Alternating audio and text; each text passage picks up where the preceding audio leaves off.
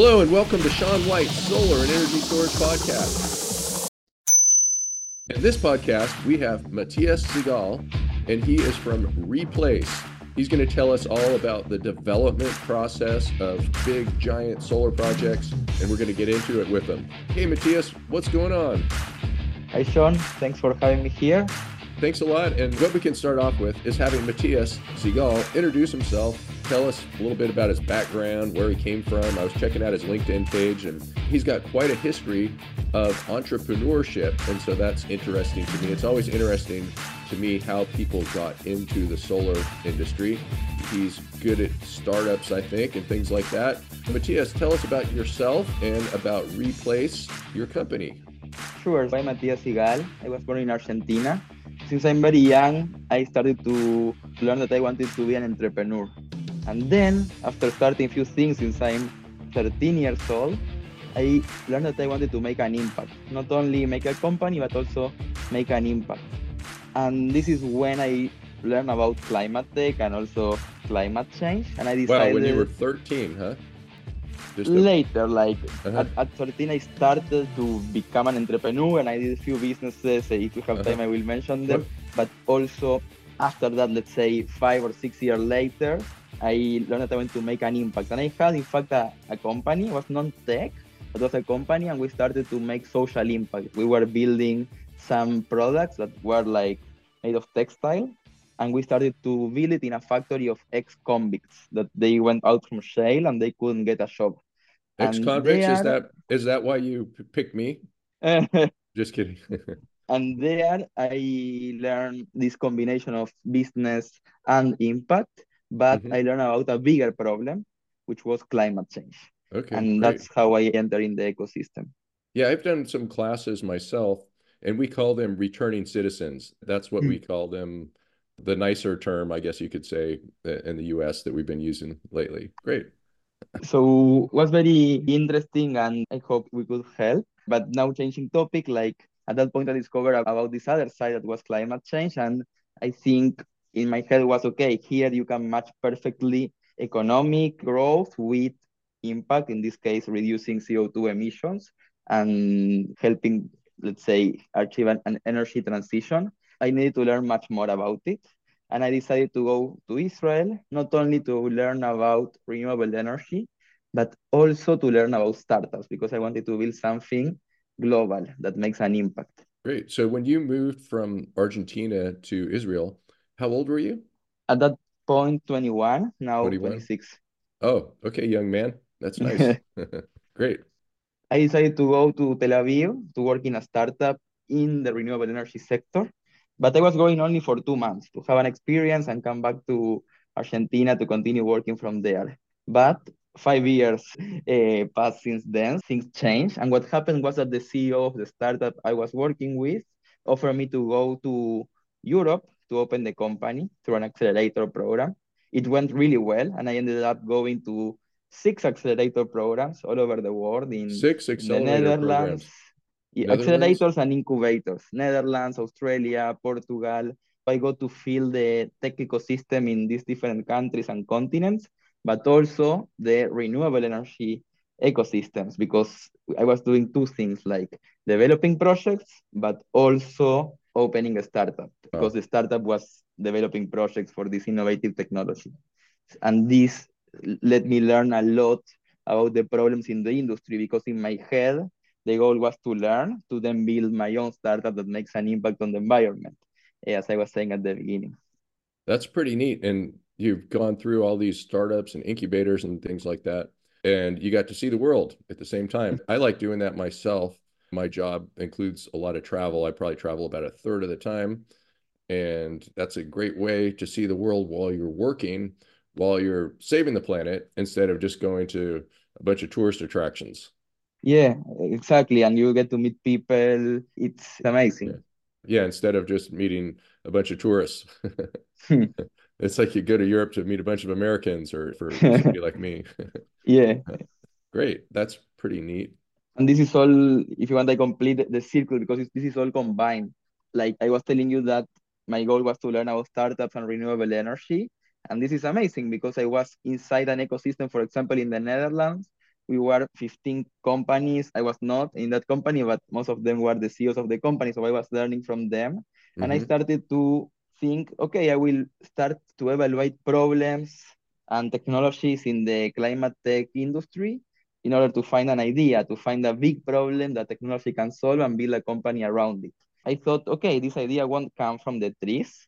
Like it won't fall like the apple to Isaac Newton in the head and we'll discover uh, gravity. I need to mm-hmm. pursue it. I need to try to find this problem that, that is big enough and important enough for me to build a company around it and I started to do something I call the Startup Monday. So every Monday after office, I didn't do any social plan or nothing apart from studying technology, studying problems, evaluating solutions. I did this for two years. I evaluated 52 problems, and any of them was good enough until I had a problem on my own, that a problem that I was having in my job. And then I continued with that problem, and that led for replace to start.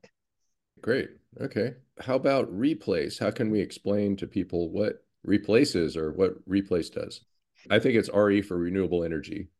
Exactly. Renewable energy you got place. it perfectly. Yeah. You got it uh-huh. perfectly. So it has double meaning. And in fact, my dad came with the name while I was telling him about the idea. It means renewable energy place, but also replace because we want to replace fossil fuels with renewable energy. What Great. we do is we help energy companies identify the best location to build a renewable energy project in one click. You help people find the best places to build a renewable energy project.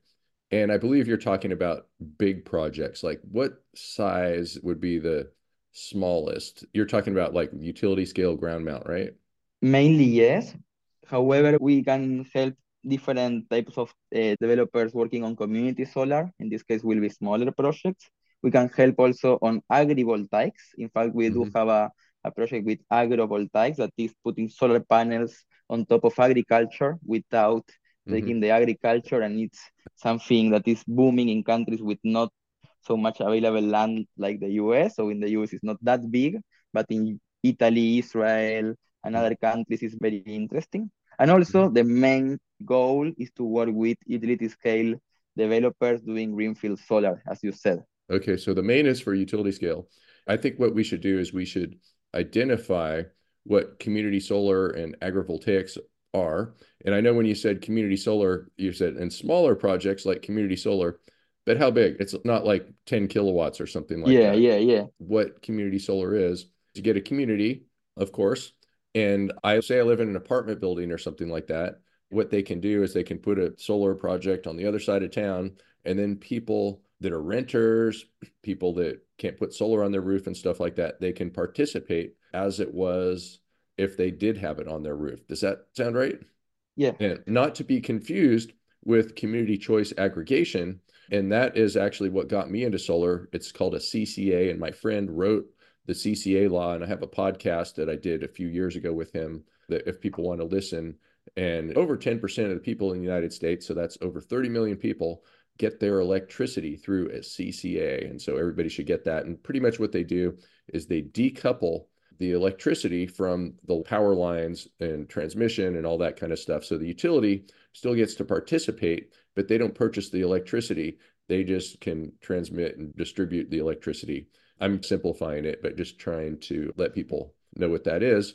And it's different. A CCA community choice aggregation is different from community solar let's try to even just guess at what size approximately throw out some numbers community solar when you said it's smaller like you're talking megawatts probably yeah let's put it like this in my mind when i was saying smaller i was talking about between 1 and 10 megawatts maybe up mm-hmm. to 20 that's better than me it depends on the regulation in each state and in each country that's how also it can be defined mm-hmm. and in agrivoltaics we are also talking about between 1 and 10 or 20. However, the technology is very, let's say, scalable. And what, what I mean here is that we can also adapt the technology to be able to service additional renewable energy technology. So we have in the pipeline to include wind, for example. And with this same thesis, we can work with different sizes of projects. However, the algorithm then need to be adapted because if you want a smaller project, you need less land, but also the regulation is different, the grid connection is different, everything is related to the size. So mm-hmm. I agree with you, it's very important, but we are very flexible. We set okay. it in a way, however, we are open to work with different type of sizes. Yes, because one of the things that I found is that although rooftop residential solar is a small amount of the solar that goes up, it's probably like utility scale solar, and if you include anything over a megawatt that's on the ground, things like that, including community solar, is about two thirds of the solar in the United States. And the rest of it is rooftop. Some of that's commercial rooftops, residential rooftops. But everybody, when they think of solar, they think of like, I'm going to put 20 of these things on my roof. And hmm. you're talking about thousands. Yeah. And big things going to big transformers, going over power lines and things like that, not talking about putting up a few different solar modules. So that's not what your business is about, but most of the solar business is not rooftop solar. And I don't have the numbers for other countries and things like that, but I think probably the percentage of rooftop solar in the US is bigger than most places. I would be surprised if some place like China even has 5% of their hmm. solar being on rooftops or at yeah. least residential rooftops. It might be somewhere, I don't know, 1% if I had to just take a wild guess. I'll have to go look that up and let people know a different time if I can find that information. Yeah, I can't. Sometimes you can't trust your source. I got to call. no, Xi of course. ask him. but also makes sense because utility scale solar. I see it like I compare it a lot when I try to explain from people outside to people outside the industry that is like a real estate project. That hmm. you find the land, you design the project, then you get the investors and you operate it for 25 years and you get revenues from selling of electricity.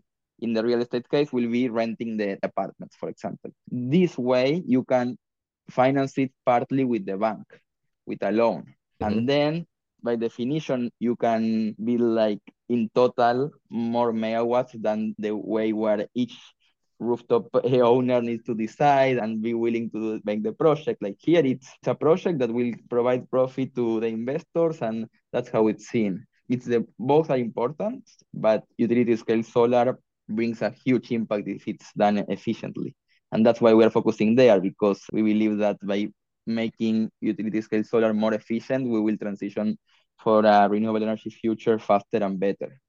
Okay, I'm sure there is way too much paperwork with these things. But what would you say the process looks like? I'm sure it's different in every case, but you find a bunch of land and it's not the land that people see all the time. It's flyover land. That's where I've probably seen most of my solars from an airplane because you hmm. look down and you see, oh, there's as much as a whole city. there's probably near Las Vegas. You look at that one project, there's got to be more solar in that one project that's on your way to Las Vegas than there is in all of Las Vegas. And like probably many times over and people don't see it driving by or not too often because it's just off on a side road somewhere. How does somebody go about developing it? It's like it's not something that i'm going to do. Would i need a billion dollars to get started? It's a great uh, question and i have a few things about it so i will go go in steps. First there are eight steps to develop a solar energy project like summarizing it.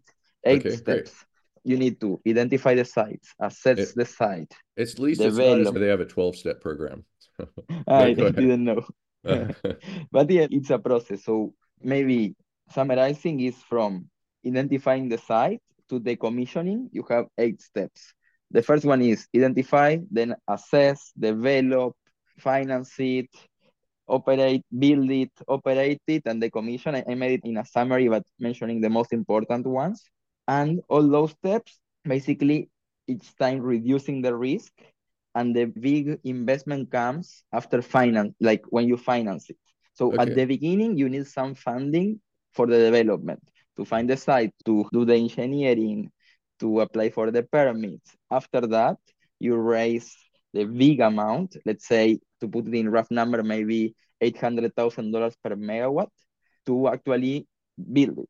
Where you need to so buy the panels, do the mm-hmm. civil engineering, and there it, it goes the big money. And so then eight hundred thousand dollars a megawatt. That's eighty cents a watt. Yeah. And so, what is that paying for? That, so like everything. Basically, for solar, mm. is a rough number of how much yeah. it costs you to build a project. Yeah. Okay. I look at some different charts, and I know that you're global, but in the U.S the latest charts are more like a dollar a watt, something like that for a whole project. But maybe you build it 80 cents a watt and then you get to keep 20. That would be nice.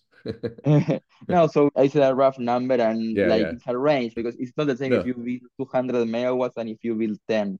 Yeah, sure. And I'm sure too that, of course, we have tariffs and things in the US. You go to different places and it's a lot less. Like I would think probably in China, they're building it for less than 80 cents a watt. Yeah, they don't need to import anything, and uh, Uh-huh. of course, and the labor is uh, cheaper. Of course, Mhm. like the labor, it also comes inside the, total capex because uh, Yeah. in these eight steps I mentioned, you go identify and assess the location, Mm. then you develop, you operate, you finance, build, you finance, build, operate, and then the Uh-huh. commission. And So- you used a business term there too, and I just want to clarify it with some people. So you said CapEx, and so that means capital expenditures, and Yeah. that would be like buying all the stuff to build the project. And then there's OpEx, and that's your operating expenses. And the OpEx would be more like O&M and things like that. OpEx for a, a coal plant is coal and maintenance and things like that. And so that's one of the big benefits of solar and renewable energy compared to other forms of energy is the OpEx is a lot less than for things where you have to just keep feeding them dead plants that have been dead for millions of years, fossil fuels. Yeah, exactly. Let's see, we were going through some of those eight steps, and then I would just got so excited about one of those earlier steps. And so let's see, I'll, I'll let you go on. Yes, maybe just to say once again, summarizing the eight steps to make it simple is to identify and assess the location. You find the location, then you make studies to understand if that location is actually suitable. Then you develop, meaning you make some studies, apply for some of the permits. Once you have all the permits, there are three main permits that are relevant that are the grid connection approval, the environmental approval, and the land, like having a lease of the land or an option agreement or something similar. So say that again, the three different types of Yeah. permits. So you're out So there. it depends also where, like in which state and in which country, but in general, once there is something called ready to build project. A ready to build project worth money. Uh-huh. And it's tradable. Like some companies buy, they don't do the they identify and assess steps, the first 2 Mhm. steps. They just buy a project from another developer, which is usually in a ready to build stage. That means that they have three main permits: environmental approval, Environmental grid approval, connection approval, grid connection. and the land, the lease of the land or the ownership of the land or an option agreement at least. What would you say might be the hardest one, or I guess it depends on the project? It depends where, but all of them are key. And each time you have one of them, the project worth more money because Mhm. it has less risk. Yep, yep. Okay. Yeah, and I So imagine after so- you- and I guess that's some of the part of what your business is doing is figuring out those three things, what it takes to get it. You can find a really nice sunny piece of land out in the desert, but if there's no transmission lines for 100 miles, you're out of luck. Exactly. The rough number is that one kilometer of lines, of cables, cost $1 million of capex, of capital expenditures, as we explained before. So Wow. if you are one kilometer closer, your investment is $1 million lower. If you are two, it's $2 million lower, and so on. The location is key. That's the thesis. A million dollars a kilometer, that comes down to a thousand dollars a meter. That's wow. Okay. That's an expensive wire. I don't think I could sell wire for that price. People that are listeners out there, don't worry. The price of wire hasn't just gone up. We're talking about not just the wire itself, but it would be like transmission lines and all that kind of stuff and substations, things like that. But wow. Going back to the steps, the first two steps, identify and assess, is where Yeah. we are focusing, is where replace is helping developers because Mm-hmm. First of all, you cannot change your location once you have it, and everything depends on the locations. The permitting depends on the location. The land, like finding the landowners and closing the deal depends on the location. And the grid connection depends on the location. So the three main permits I mentioned depend on the location. And once you have a location, you cannot change it. That's your place. That's it. That's why we believe that making a huge study on understanding which is the best place to build a project gives a long-term impact on the project itself. One of the things that I've heard people talking about too, different conferences and things like that, is a lot of the good spots are already taken. You have a place where you can build like a gigawatt, a thousand megawatts, and there's mm-hmm. only so many of them because a lot of that mm-hmm. has to do with transmission. And so, but you have a lot more places that can do 10 or 20 megawatts. And by the way, too, a megawatt, what would you say, like somewhere around four acres, half of that maybe, depending on the place. And that's and an acre to a hectare, because we have people that are not in the US where we use acres, there's two and a half acres per hectare. So just another thing, make some flashcards, people. um, yeah, so those are the things that's that people will be thinking about. So. Yeah, exactly. We actually use those numbers for the mm-hmm. algorithm. You said it perfectly. Yeah. Another thing, too, that's changing the game a little bit is the electric vehicles, bringing down the price of lithium ion batteries. And then one of those places that we could put a certain amount of solar, maybe we could put twice as much because power lines aren't used constantly typically. They just go up and down. The average house in the United States is only doing five amps on average, even though we have a 200 amp service because we turn everything on all at once. It's not like we're just taking five amps continuously, but five amps continuously is over 10,000 kilowatt hours a year at 240 volts. That's the average house. That's just an example that I give to people that's a little bit more for smaller solar or something that they can understand. But that also goes for the big power lines too. And if it was too expensive to do energy storage, then you just have solar and it's going to peak out at noon. And you have to be able to handle that peak. And with energy storage, you can change that a bit, but it still costs energy storage still costs money, but it's getting more and more prolific. And we can see how that can affect some of the economics that you're dealing with. It's right you mentioned this because it's related to what you said before. You said that a lot of the good sites are taken for mm-hmm. projects and so on. And now we are mentioning EVs, which is an example of how things change. This is dynamic, like regulation change the grid is upgraded and also it gets busier in some points. And demand change, like maybe there are new factories built. This is dynamic. And as a result, yes, it's true, some of the good sites are taken, but then you have to find the best good site available. And by definition, to find the best, you need to check all the sites. The mm-hmm. problem that going back to the beginning of the conversation, I told you I evaluated a lot of problems, but then I had a problem on my own. And the problem that I had was that I was developing projects and few of my projects failed during development. I had everything. I had partners, I had a mm-hmm. site, but then well, the, I mean, projects failing, that happens more often than not, right? Yeah. 80% of the times. That's why I need a billion dollars to start off.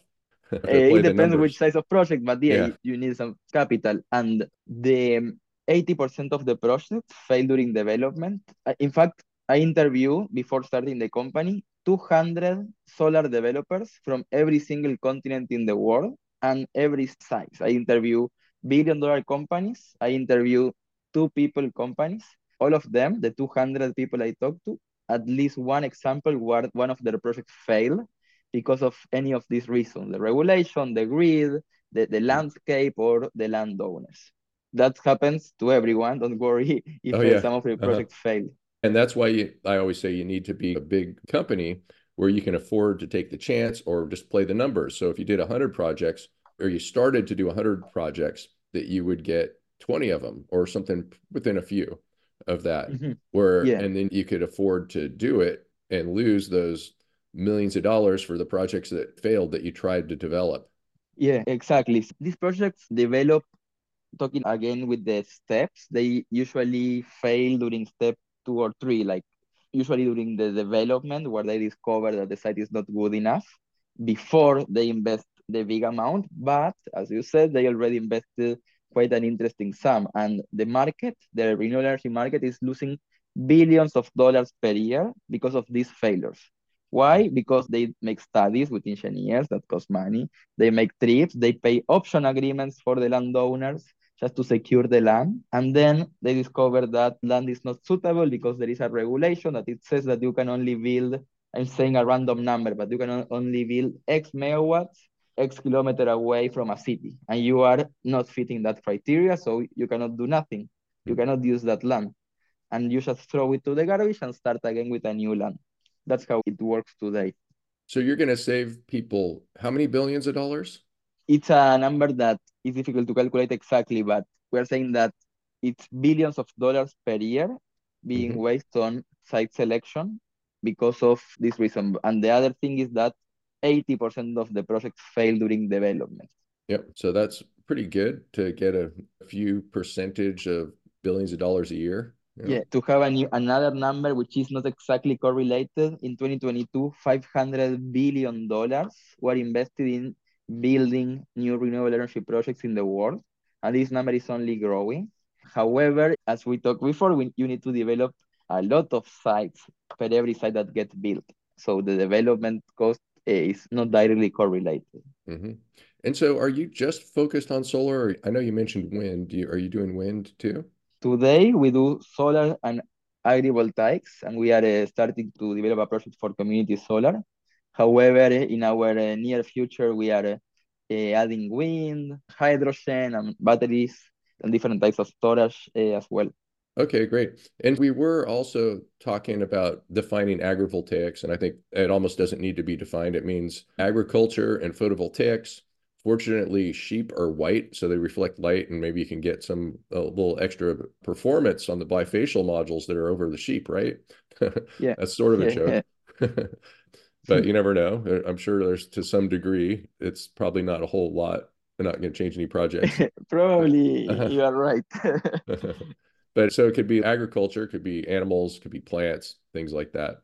And sound about like it for you. And one of the things that we're seeing too is I live in a very polarized country. And some people are against solar just because other people are for solar, unfortunately. And they're trying to say in some places that it, the solar is taking up the farmland. And so with agrivoltaics, you can do both at the same time. And the farmers like it because they make money twice on the same acre. Exactly It's dual use of the land. It's extremely interesting, and we are talking about food and energy, mm. which are like two of the big problems of our society. Food and energy, Com- yep. Mm-hmm. And combining a solution for both. So it's extremely interesting, and, and it's just starting. It's- and it's cheap. It's not just food energy; it's also nice wool sweaters. yeah. So then we got like we've got not just a dual use, maybe we could say we've got the three uses. I wonder yeah, what if yeah. we could brainstorm and come up with some other uses too, but at the same time. Let's see, we got agriculture, photovoltaics. I don't know, maybe by the end we'll figure out something revolutionary. yeah, yeah, I'm trying to think as well. Um, maybe like also just to add regarding the going back, if you want for the site selection, we were talking before the, the agrivoltaics. I was saying that by definition, to find the best site, you need to check all the sites and then understand which is the best one. The thing is that manually or using GIS, Geographical Information Systems, which is the tool that most of the developers use, if not just they check the different layers of data like the radiation and the maps and the grid connection map and so on. Doing this manually is very complicated. Imagine maybe, for example, in Alberta, Canada, the province of Alberta, you have 2,100,000 lands. Let's say you invest 30 two, minutes. What was that? Two, 2,100,000. What was that again? 2,100,000 parcels of land. Oh, parcels of land. Okay. And I don't have the exact number in California or in Texas, but it should be something like that. Lots of parcels. Yeah. Lots of I'm, parcels. I'm sure there's it's like that everywhere, probably, I imagine. Yeah, because also there are huge parcels. In Israel, the parcels are much smaller. Also, you have more parcels per hectare. And mm. um, my point is, in Alberta, Canada, you have 2,100,000 parcels of land. Let's say you want to check all of them and you will invest 30 minutes per parcel. This will take you 120 years. Oh, okay, no problem. Yeah.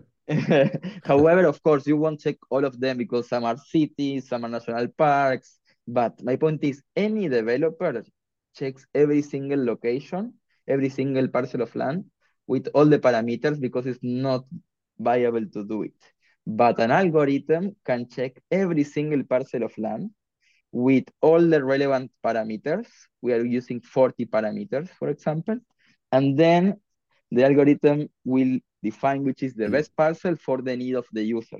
and it can also combine parcels to have a bigger size of land and so on.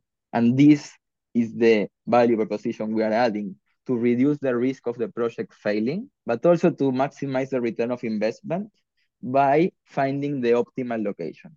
Awesome. That sounds like a lot of work coming up with the software, but it sounds like a great idea that could save 1000000000s mm-hmm. of dollars. So just while, while we're at it, if somebody's there, where can people find, uh, what's the website of Replace? It's renewableenergy.place, P-L-A-C. Okay, great. Renewableenergy.place. That's interesting with all these new dots, dot something or other. Because it's replace. Yeah. You got it at the beginning before I mentioned. Okay, that sounds pretty neat. People can hone down and figure out where the best projects are going to be. And then you find some piece of land that works good. I guess you have to go figure out how to contact that person and things like that too. If you're trying to develop that piece of land. And I know that people talk about then get like purchasing an option, like giving somebody $50,000 for an option to develop the project that might not ever happen, things like that. So go ahead. I know you were we were talking about all these different steps and they're just so interesting. Yeah. We go into it and yeah. back to you. yes, but I agree completely what you were saying. That's part of the process and we want to streamline this process and just in two clicks, the solar developer finds the land. So the developer uses our tool, and in two clicks, it finds the land that is the best land after checking all the potential lands with things like distance to the grid and uh, permitting and topography and 37 other parameters that some of them are proprietary data that we build. And then the developer needs still to do their work and develop and then continue to the next steps. If they are also the operators of the project, they will build and and and operate and make money from selling electricity uh, at yeah, the end of the story. You know what it kind of reminds me of? Do you know Zillow? That where people yeah. look for houses and things like that. You're like the Zillow for developing a solar project. Instead of thinking like, I want to have three bedrooms and things like that, you can go on there and click what your criteria are perhaps for developing a project and then take it from there. Yes, I love you mentioned that because we pitch to investors that what oh, you just said.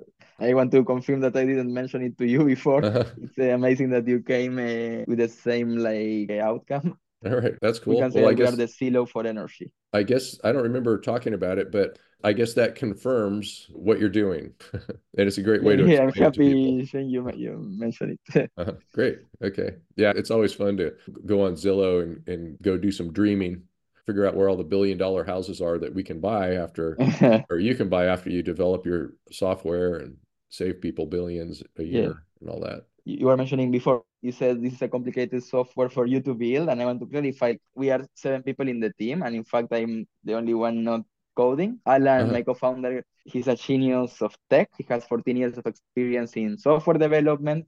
And then we grew the team adding software engineers like Sevi that also has a great background in energy. We have in the team an expert in renewable energy, Patricio. He developed more than one gigawatt himself of solar and wind with a uh, team, of course. Gigawatt. Yep. And then we have two people in the GIS and data side, Jose and Fernando some of these terms we need to clarify. So CIS. Uh, GIS, oh, GIS, Information GIS. Systems. Maybe we could just explain what GIS is too, because those are some things that people need to know. Yeah, and of course. I know that people look at maps and GIS. My brother's a biologist and he knows about GIS and all that kind of stuff. And so it crosses over with solar. I believe you can look to see what kind of solar resource you have, things like that, probably wind resources. And maybe you want to explain a little bit more than I do. Of course, GIS means Geographical Information Systems. Geographical like. Information Systems. Yeah, Geographical Information Systems. And I like to explain it as a sandwich of layers of data. Yeah, so... sandwich of layers of data. That sounds like a good one. Yeah. And sometimes you even have people are familiar with Google does that with Google Earth and things yeah, remember with Google Earth, you are able to select the layers that you want to see, like the streets, and different types of layers, and you see it on the map. So GIS is similar where you program the tool, so you put the layers that you are interested in, and then you select the different layers you want to see on the map combined. So you can see the radiation combined with the lakes. So I guess if you're doing the different layers of the sandwich and you're doing agrivoltaics, you can have a lettuce layer for your lettuce farming. so lettuce on the sandwich. It's like that actually. So with the agrivoltaics pilot, we do consider uh, different types of agriculture because you cannot do it with any type of agriculture. Yes, it is like that. However, something to clarify is that we are not a GIS. We are a proprietary data algorithm. But I was comparing to GIS what is more common for developers to use. The developers today build their own GIS tool and they have their own geographical information systems that they use to find the locations. But right. in these geographical information systems, you cannot check all the lands with all the parameters, weight the data, and find which is the best one. But it, it helps you to see all the data together to then manually find which is the best land that you think you will be more successful. Great. Okay. Yeah, and I'm over here. I live in the California Bay Area. I was lived in Silicon Valley and Mountain View for a little while. And so I'm always around a lot of people that are techies and things mm-hmm. like that. So I get to be friends with them and see how they work. My girlfriend's in the other room. She's a senior data analyst, I think is what you say. so great. That's some pretty cool stuff that you're doing there. Let's see, back to the steps, perhaps.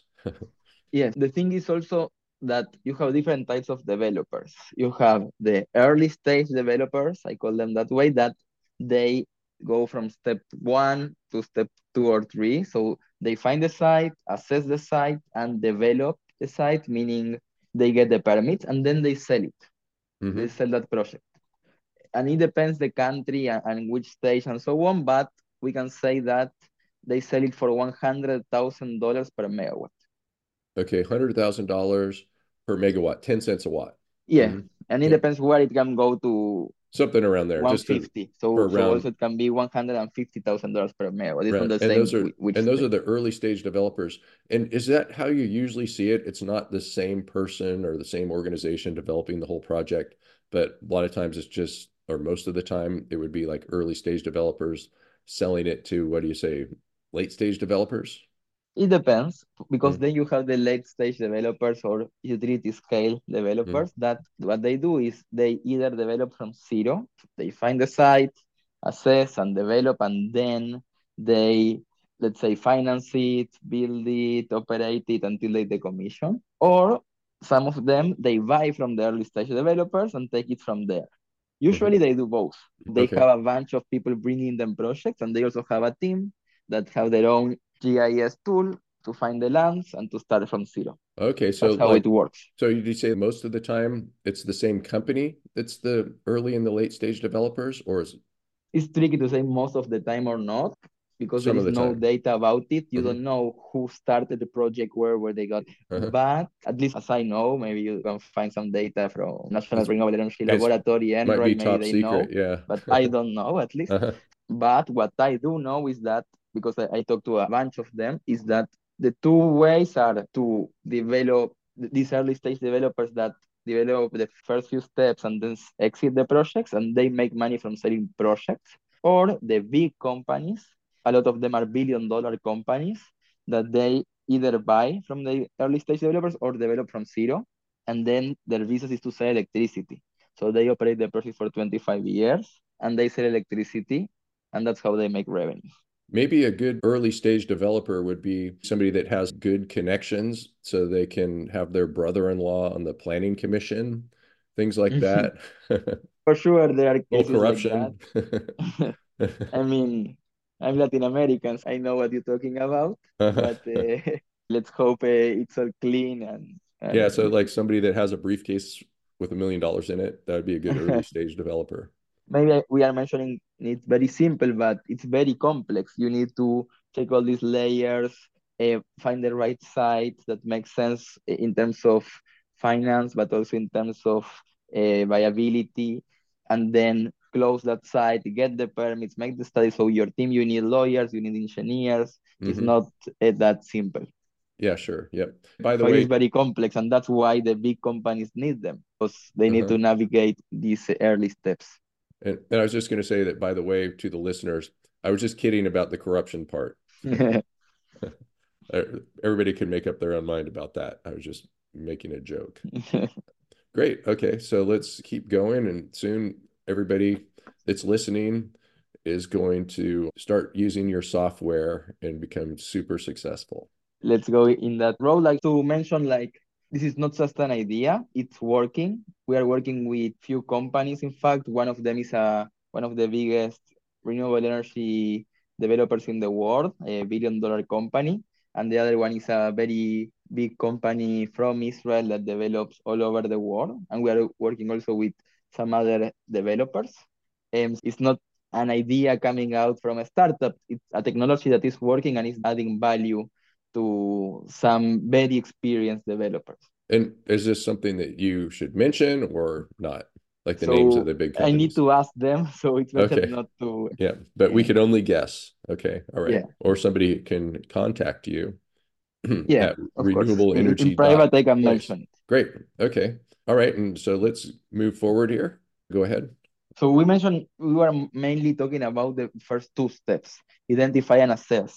And what replace that is helping on those steps, which impact all the rest because like the next step is to develop and you need to get the permitting and close the landowners. And this will depend on which land you choose because depending on where you are, the permits that you need and also how many landowners and who are the landowners are basically the people you will need to convince to close the deal. And the same with the grid, it depends on the location. And after you develop it and you have the three main permits, you will need to uh, finance it. So maybe you have the own money, like some of the huge billion dollar companies do, that they finance it themselves. Or you can get investors and finance it through a loan with the bank. And that's how you finance the project. After that will come the engineering, where you will need to also build the project, you need also to buy the panels and so on. And once it's ready, you start operating it. You run the project and you generate electricity and you make that's how you make money. You make money from selling the electricity.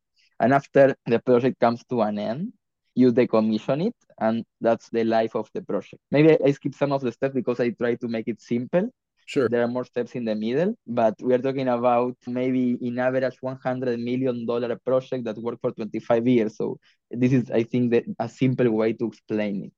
In the middle, you have some alternatives and maybe there is something called repowering that maybe in a later stage of the project, after 10, 15 years of operation, you want to change the panels for a new panels that are more efficient because of technology. It's getting better year after year. But this is the usual case. Like then there are a lot of cases in the middle. And I'd like to think too that your system it's working after 25 years. You have the crystals in the sunlight. Maybe you did change the modules a few years earlier. It can go on for a long time. If you just keep replacing things, it could last maybe forever.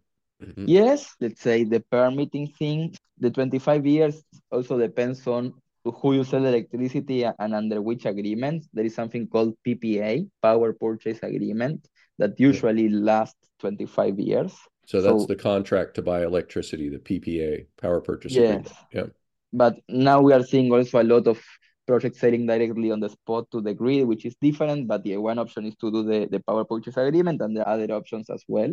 And also the permitting depends like also how much time the project can be in place depends on the permitting that they got. There are a lot of reasons and not only the lifespan of the panels that define this lifespan of the project. Great. Okay. Sounds pretty good. So thanks so much, Matias Sigal. And that is S I G A L, not like the bird maybe mm-hmm. related. I'm not sure. Sometimes languages spell things a different way. And I just thought I would mention how it's interesting how we met too. So we have a mutual colleague, friend, Paul Subzak, and he's like, You got to meet this guy. And we were both at the same conference, which was really cool. It was Intersolar in San Diego. And it was one of my favorite conference experiences. What was so neat, it was just like a nice day in San Diego, and it's a nice climate there in the winter and you have this street and you're going through the Gaslamp district and you're seeing all your friends on the street when you're walking back to your hotel and things like that. It was just a really great conference experience. And I think there was about 10,000 people there, maybe something like that, if I had to make a guess. I didn't count every one of them. I did a workshop, it had really good attendance. I did my workshop with Bill Brooks. It was a lot of fun. And anyway, I met Matias by coincidence. So out of 10,000 people, Paul is texting, and then this guy walks up to me and he's like, right after we were texting, and there you were. He just saw my name tag, and we went and we had lunch together. So that was uh, kind of a neat way to meet each other. So I think it was just meant to be. And also, it saved some time trying to find each other because there we were at the perfect time. So it was really cool meeting you there, Matias. Yeah, same, Sean. So yeah, mm-hmm. I agree. It needed to to happen, and uh, here we are also now making this podcast and, and sharing about our experiences. So I'm I'm very happy that that we met. And another thing too is I know that you were raised in Argentina, which is a beautiful place. I've spent some time there before.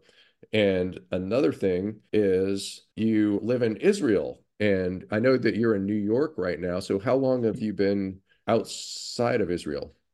Yeah, I, I was for a long time outside. So I, I had honestly a lot of trips for the work, for the startup in Europe and, and in the US. And I just combined all of them. So I went from one place to the other. Um, and I'm from for a few months outside. I'm planning to go back soon. I hope the situation gets better soon. Maybe after the next event that we will meet next week in, in yeah. Boston. Great. So that's the plan. Honestly, I took it on the best way and I said, okay, what is the best place for me to move forward with the company. And that's why I spent a lot of time in the US, in the Bay Area, meeting both energy companies and tech investors. Well, great. Well, thanks so much for being on the podcast. And let's have you tell the people where they can find you. We yeah, talked so, about your website and things like that. Thanks. Yeah, a, lot of fun. And I think I even learned a bit from the different definitions that you shared. Um, thanks for having me here. People can find me on LinkedIn. It's Matias, M-A-T-I-A-S, Sigal, S-I-G-A-L. And that's the best way I always reply to everyone. Great. Well, thanks so much, Matias. And thanks for listening to Sean White's Solar and Energy Storage Podcast. To find out more about solar education, renewable energy education, go to solar, S-E-A-N, that's solarsean.com and get yourself a NABCEP certification. Or you can check us out at the NABCEP conference. I am the official PV associate provider for the NABCEP conference, which is coming up in North Carolina on March 18th through the 21st. It's always a lot of fun seeing all these NABCEP certified people in Raleigh, North Carolina. Y'all, so check it out. Thanks so much, Matias, and thanks everyone for listening.